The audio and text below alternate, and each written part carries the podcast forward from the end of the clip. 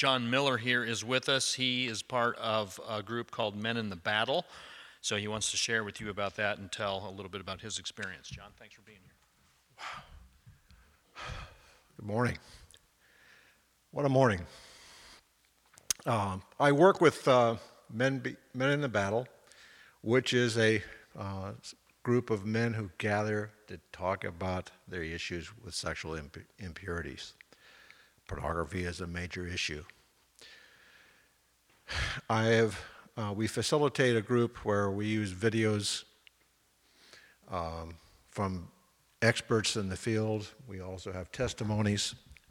And then we use half the meeting time to have small group discussions where the men can f- learn to freely start to discuss what they're going through. And they're met with love. And as they learn to how to share their experiences, the light gets shined on them. And once the light starts to shine, you start to see freedom coming. Excuse me.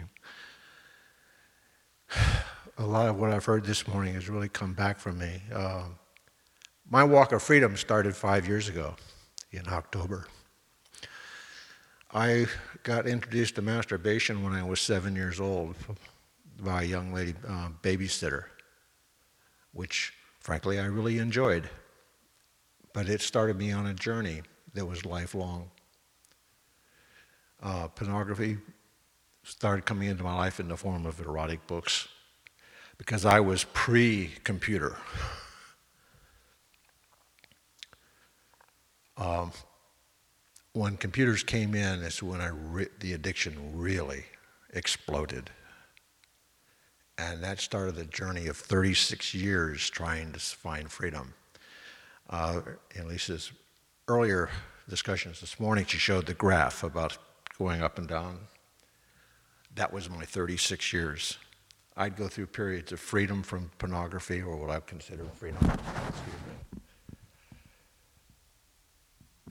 And then I'd fail, and I'd be back into it. And each time I'd fall, the, the addiction got heavier, got worse. It finally reached a culmination five years ago in October 2014, where I didn't have any hope. My only prayer I had at that point was, God, take me home, take me out. Because I feared if He didn't, I would. I had no hope. I was actually, I had found myself spending anywhere from six to eight hours a day in front of the computer screen looking for pornography. And I reached a point where it wasn't working at all. I couldn't find any satisfaction. But God held out.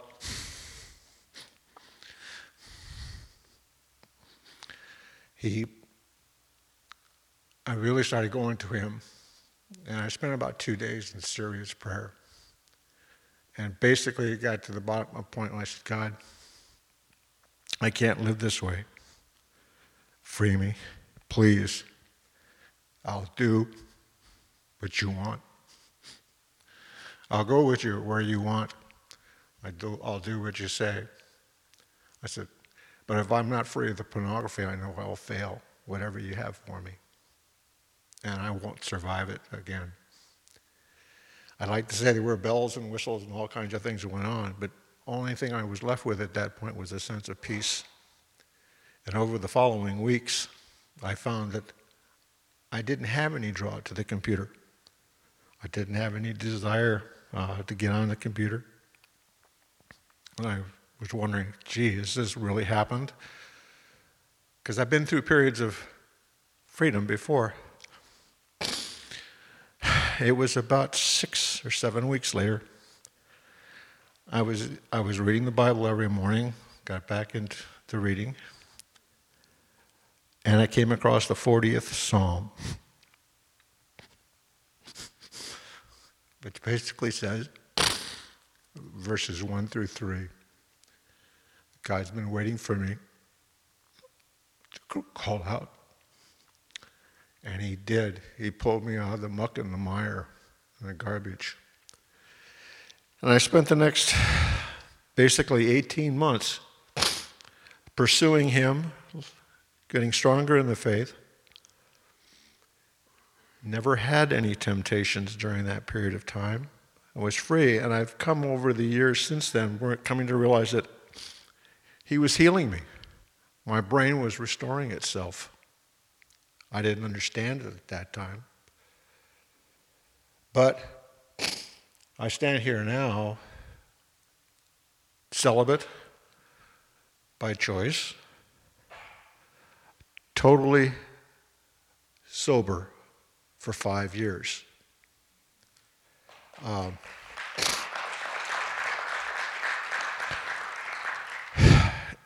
and in working with, being involved with the uh, men, uh, men in the battle group, that's brought me a lot of healing uh, because it's taught me about a lot of the hidden brokenness in my life, a lot of things in my younger years that formed my, uh, my activities um, have been revealed to me, and I've been able to talk with it, f- seek forgiveness for some of it, confess it, and God has freed me from so much that He has used me in this uh, Men in the Battle group.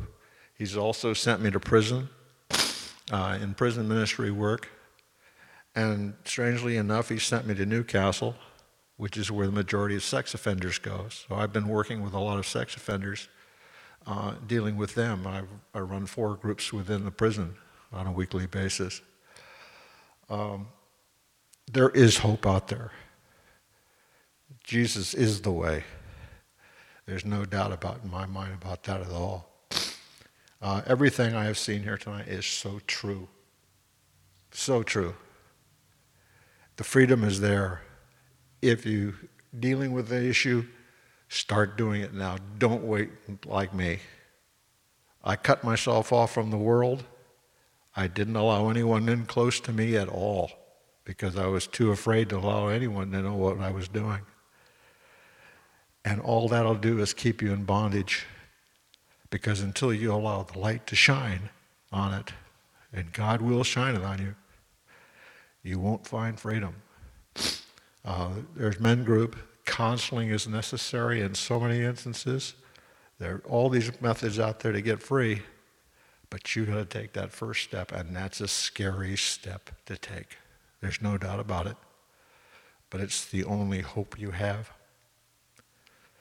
Uh, I have some flyers out here uh, for contact information for men in the group. We also have a woman in the battle of Northview Church.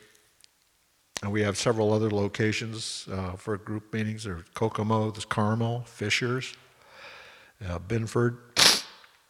Um, anything we can do to try to help, we will. Um, God bless you all. Thank you.